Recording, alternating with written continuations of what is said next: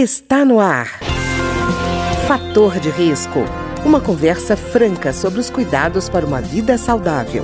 A apresentação Humberto Martins. Olá, no programa de hoje nós vamos conversar com o ortopedista Mário Soares, do Departamento de Atenção à Saúde da Câmara dos Deputados, sobre a infecção óssea. Doutor Mário, tudo bem? Oi, Humberto, tudo bem? Estou ótimo, graças a Deus. Mais uma vez é uma oportunidade maravilhosa estar aqui falando com os ouvintes sobre temas é, de saúde muito pertinentes e muito comuns na população, mais até do que a gente imagina. Pois é, doutor Mário, essa questão da infecção óssea, quando a gente fala na infecção de um osso, a gente imagina que o osso está fechado, blindado, que não tem risco nenhum.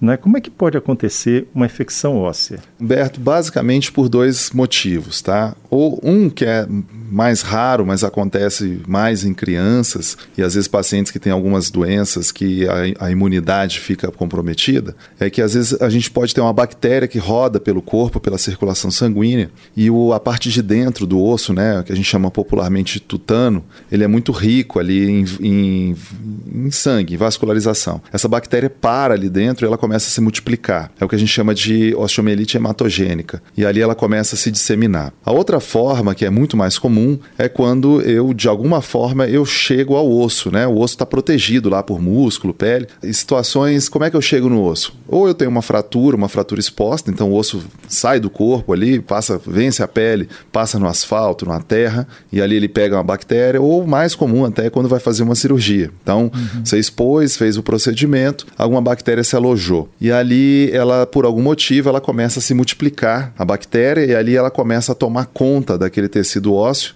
e por questões próprias do osso, é muito mais difícil você tratar do que um pulmão, por exemplo. Uhum. E, e, essa identificação dessa infecção, ela é fácil?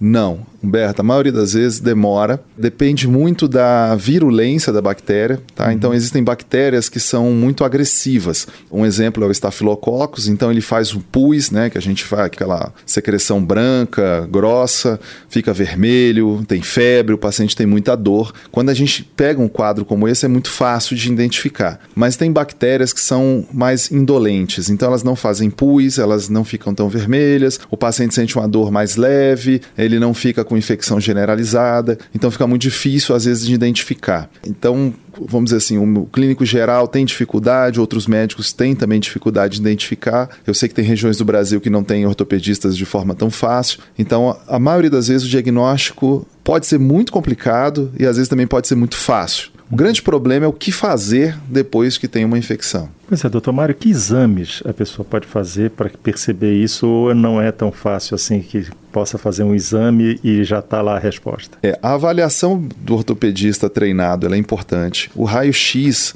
pode dar muita informação dependendo da fase. É, a ressonância é um exame muito bom, apesar de que não tem tanta disponibilidade no Brasil. E às vezes você, com tudo isso, até com a ressonância, você não consegue ver. Você pode fazer exames de sangue que você vai ver o VHS alterado, que é a velocidade de hemossedimentação, é um exame que o Brasil inteiro tem. Hemograma também é muito fácil de ter em todos os cantos do Brasil e às vezes está alterado, tá? Os leucócitos. E tem um outro que chama proteína C reativa, o PCR.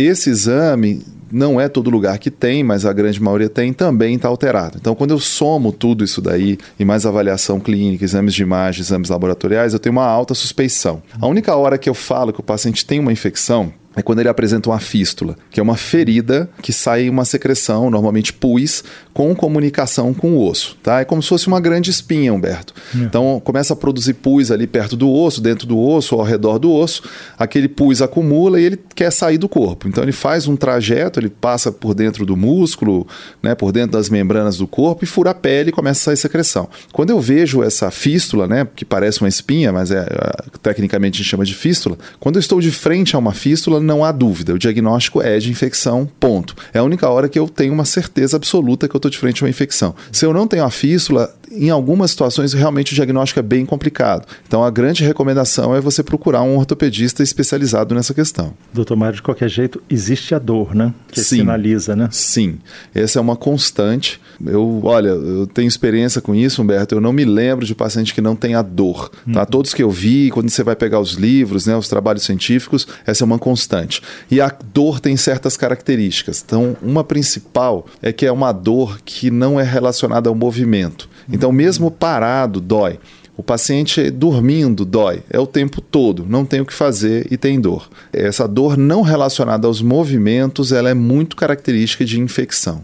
E, doutor Mário, essa infecção a gente resolve com um antibiótico ou com cirurgia? As infecções é, ortopédicas, elas basicamente se dividem nos casos agudos, né? Então, eu identifiquei essa lesão a, a, em, em, pouco menos de 14 dias. Dependendo da situação, dependendo da idade da pessoa, dependendo da localização, pode até ser possível tentar alguma coisa de antibiótico, mas é a exceção da exceção. Em todos os casos crônicos e os casos agudos, vamos dizer assim, normais, uh, o tratamento é cirúrgico, Humberto. Não tem como tirar a bactéria do osso com antibiótico. As bactérias têm uma propriedade de fazer um negócio chamado biofilme. Então elas criam uma, como se fosse um limo, uma geleia, uma, como se fosse um tártaro de dente tá? É, é, literalmente igual ao tártaro de dente ao redor do osso, ao redor de uma placa, de uma haste, parafusos que a pessoa tenha, e ali ela fica presa, ela fica protegida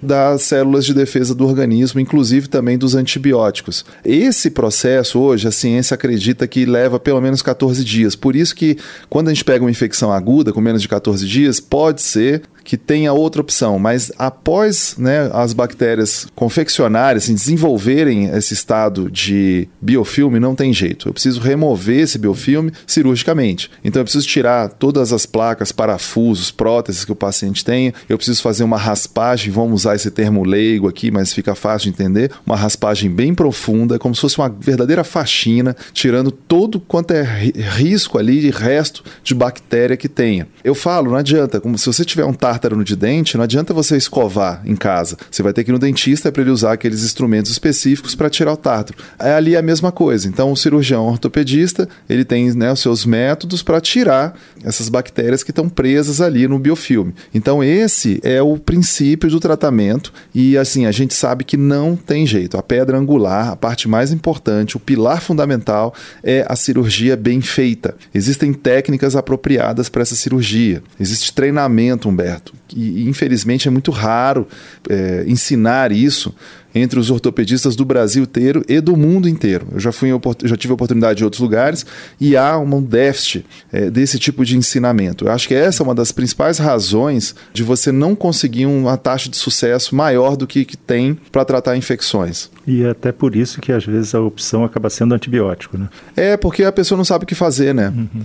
Então acaba dando um antibiótico, dá uma mascarada, dá uma amenizada nos sintomas, melhora a dor, aquela fístula que estava saindo muito pus dá uma diminuída, às vezes ela seca. Na verdade, você está jogando o problema para baixo do tapete, né? Você não está resolvendo, mas está dando uma amenizada.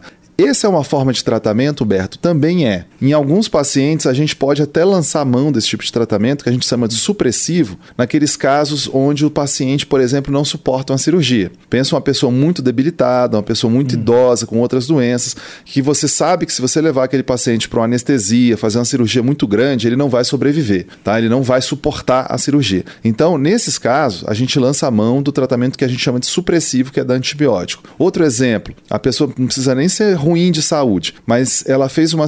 quebrou a perna, colocou uma haste dentro do, da tíbia, né, o osso da, da canela. Tá linda a cirurgia e tá com uma infecção. Eu posso lançar a mão do antibiótico até que o osso consolide. Uhum. Porque, o, né, se, se eu imaginar essa situação, eu tenho um osso que não colou, e mais uma infecção dentro de uma cirurgia bem feita. Eu posso esperar que o osso consolide, porque eu tenho um problema a menos. Agora eu tenho só a infecção. Pior coisa que você pode ter é uma infecção e um osso que não colou. Então eu espero colar, né, consolidar o osso, depois eu vou lá e trato a infecção, é um problema a menos e tenho um bom resultado. O tratamento supressivo, ele sempre tem uma razão, ele sempre tem um motivo. Você viu aqui, né? Uhum. Então o paciente não aguenta a cirurgia, eu estou esperando que o osso consolide, eu sempre tenho um motivo para fazer. Já o tratamento curativo, que é se livrar da, da, da, da infecção, ele sempre vai ter que passar por uma cirurgia muito especializada, né, que a gente chama de tecnicamente de desbridamento, mas é uma limpeza, uma raspagem muito ampla ampla, muito agressiva. Eu preciso ir atrás de todas as bactérias, todos os tecidos que estão contaminados, todos os tecidos que estão desvitalizados. Eu preciso ser muito minucioso. Uma cirurgia dessa, né, que eu tenho treinamento, eu não faço em menos de três horas, para você ter ideia. Então eu entro numa cirurgia como essa sabendo que eu vou levar pelo menos três horas. Eu entro junto com o cirurgião plástico, porque as pessoas esquecem que as partes moles são tão importantes quanto o osso. Essa é uma cirurgia para ser feita a primeira da manhã, não a última do dia. Eu tenho que estar descansado, eu tenho que fazer um bom planejamento para ter um bom resultado. Se eu faço uma cirurgia dessa correndo, entre um consultório e outro, né, depois de operar um monte de paciente, a certeza é que não vai evoluir bem. Então, até o planejamento do cirurgião, a forma como ele encara, né, os detalhes técnicos são todos muito importantes para você ter um bom resultado. E, doutor Mário, o que eu acho interessante é que também essa solução supressiva tem um efeito colateral, né? O uso prolongado de antibiótico, ela é uma coisa assim Quer dizer, ela não só não resolve problemas, como ela pode criar outros, né? E isso aí acontece com uma frequência enorme, Humberto. É muito grande as lesões que nós vemos de, por exemplo, rim, tá? Pacientes que ficam, que vão para hemodiálise, tá? O rim para de funcionar para sempre. Paciente que vai para hemodiálise com indicação até de fazer transplante. É, a gente sabe o seguinte, antibiótico ele tem uma indicação, né? E tem um prazo para se tomar. É, esses pacientes que ficam tomando antibiótico muito tempo, né? O tratamento supressivo, aquilo que eu falei, é, a pior coisa é você fazer um tratamento supressivo por incapacidade técnica, ou seja lá qual for, de se fazer um tratamento curativo, que acontece com muita frequência. Então são pacientes, né? Brasil afora, eu opero muitos assim, que têm condições de ser operado, né? pacientes que, vamos dizer assim, a fratura já consolidou, mas não operam, não fazem a cirurgia curativa. E, enquanto isso, é, por seja lá qual for o motivo, eles ficam tomando antibiótico. Isso aí acaba por detonar o corpo da pessoa. Tá? Aquilo, ali é, é, aquela máxima, né? É, no início é um, é um remédio bom para o corpo, depois vira um veneno, uhum. literalmente um veneno. Eu já vi coisas catastróficas com o uso de antibiótico por longos períodos e isso deve ser evitado. Você tem que fazer uma avaliação, né? Talvez algumas pessoas estejam ouvindo que passam por problema como esse ou conhecem outros. É, essas pessoas têm que buscar serem avaliadas por especialistas, porque a maioria dos pacientes são candidatos à, cirurgia curativa. E quando você identifica um paciente como esse, você tem que operar. Nada que você vai fazer ali, termos paliativos ou, é, sabe, você não vai resolver o problema dele. Você pode fazer um mal maior, tá? Então, é, eu acho o, o, grande lance é você procurar o especialista nessa, nessa área e ver qual é o caminho que você vai seguir e o que, que você tem que fazer. Mas, basicamente, passa por uma cirurgia curativa bem feita o mais rápido possível. E, doutor Mário, no seu canal no YouTube, eu vejo que o senhor tem exatamente a, a preocupação de explicar é, essa questão da infecção óssea com muitos vídeos, né? Que justamente o objetivo é orientar e acalmar a pessoa também e mostrar que tem caminhos e tem soluções, né? Humberto, é um, o canal do YouTube é uma coisa incrível. Assim, eu não imaginava como atinge tantas pessoas, tanto bem que eu já fiz, é, histórias que eu já, já pude ver. Eu já operei pessoas das cinco regiões do Brasil, com certeza. Eu acho que praticamente quase todos os estados. E a história é sempre a mesma, a história sofrida. E foi a mesma história que me motivou a fazer isso. Então, eu via pessoas sofrendo com infecção, sendo operadas várias vezes não se resolvia. E eu ficava questionando por que disso, o que, que elas fizeram para não melhorar, onde estava o erro. E depois de muito pesquisar, é, eu vi que existiam. Esse problema era no mundo inteiro, mas existiam centros que tinham algumas soluções. Né? Eu, eu fui para fora do Brasil, fui aprender esse tipo de situação é, de como tratar, voltei e vi que era importante, assim, a divulgação dessas informações são importantes. Então hoje o canal tem mais de 6 mil inscritos, exclusivo para falar sobre isso, não tem outro no Brasil. Pouquíssimas pessoas se dedicam a falar e assim o tanto de gente que já foi beneficiada paga tudo, sabe? Assim, realmente é de se emocionar. É engraçado que uma vez um paciente me falou que quando eu me calo, pessoas sofrem. Uhum. Então aquilo me tocou muito. Então, o simples fato de falar, igual eu fazendo aqui agora, é, eu sei que eu estou ajudando alguém. Alguém, pelo menos um vai ser ajudado. E isso é muito bom, isso é muito satisfatório, que é, acaba que é uma responsabilidade como médico você acaba tendo, né, decorrente do conhecimento que você buscou. Então, assim, eu sou muito feliz com o que o canal proporciona. E a informação que está lá toda é de qualidade, né? Uma informação que vem é, de estudos, de, de, como é que eu vou dizer assim, de uma investigação, de uma formação, né? Sim, de investimento próprio, pessoal, para poder buscar essas informações é, muita dedicação, são muitos anos, né? No, eu, trabalho no hospital público aqui no Distrito Federal, são muitos anos ajudando esses pacientes, todas as semanas operando vários casos. É, isso dá a experiência, né, expertise para falar sobre isso, e é, cada dia eu vou aprendendo uma coisa diferente. Mas é muito engraçado e ao mesmo tempo triste, porque é, os casos se repetem muito, as histórias são sempre muito parecidas. É, é uma pena, eu brigo todos os dias com isso. Eu acho que as pessoas têm que se interessar mais, porque a infecção é a única complicação que pode acontecer em qualquer tipo de tratamento. Inclusive, os não cirúrgicos podem evoluir para infecção.